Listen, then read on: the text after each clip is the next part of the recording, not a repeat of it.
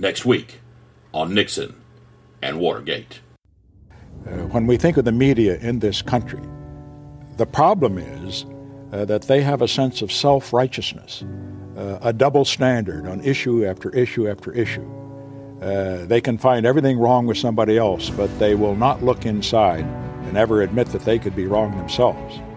And what was involved here in the Watergate thing was the unfairness of it. Oh, there was a legitimate thing to investigate, but they refused to balance it. Uh, they allowed their advocacy to get ahead of their reporting, which is their job to do. Good evening. President Nixon stunned the country today by admitting that he held back evidence from the House Judiciary Committee, keeping it a secret from his lawyers and not disclosing it in public statements. The news has caused a storm in Washington, and some of Mr. Nixon's most loyal supporters are calling for his resignation. He said uh, the damage was severe.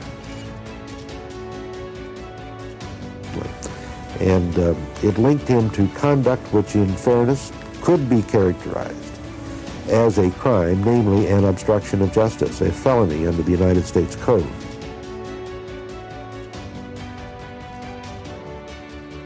She read from her shorthand notes. It's about as we expected. Uh, I kind of winced as some of the names were read off of those that had left now, uh, left my support. I understood it, uh, but they, I sort of, I felt, I look back to the times I've campaigned for them, and worked for them, and supported them, and written them, and kind of tough. Lord, I said, I have taken all I can take. I am publicly going to oppose this man.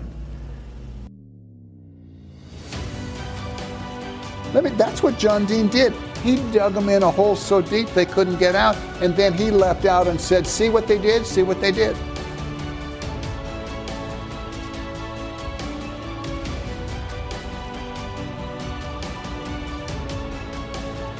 Congressman Rhodes and Senator Scott and I have just concluded a visit with the President.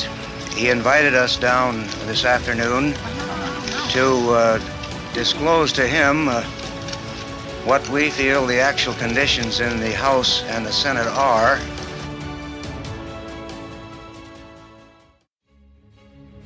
Tonight, the world waits to hear from President Nixon. At 9 o'clock Washington time tonight, Mr. Nixon will deliver a live televised address from the Oval Office of the White House. All indications are that he will announce his resignation as the 37th President of the United States. Howard?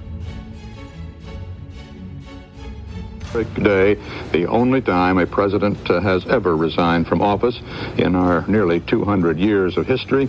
You see the White House there, and in the uh, in the White House, in just a few moments now, President Nixon will be appearing before the people perhaps for the last time as President of the United States. He is ready before the cameras and the microphones now, and we will be going in just a few seconds into uh, that room where the President will make his fateful announcement to the American people.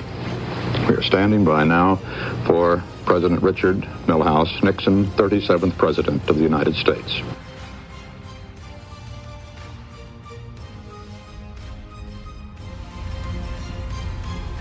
Therefore, I shall resign the presidency effective at noon tomorrow.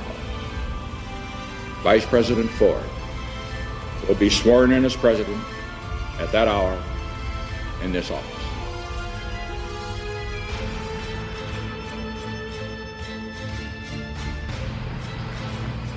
It's only a beginning, always. The young must know it, the old must know it, it must always sustain us because the greatness comes not when things go always good for you, but the greatness comes and you're really tested when you take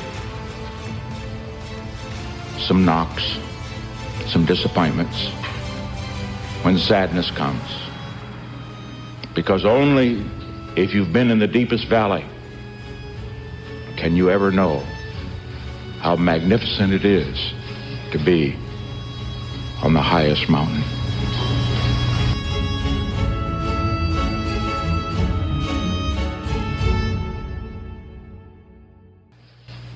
Always give your best. Never get discouraged. Never be petty. Always remember, others may hate you, but those who hate you don't win unless you hate them. And then you destroy yourself. Join us December 5th through the 9th, all week, for the end of the Nixon administration on Nixon and Watergate.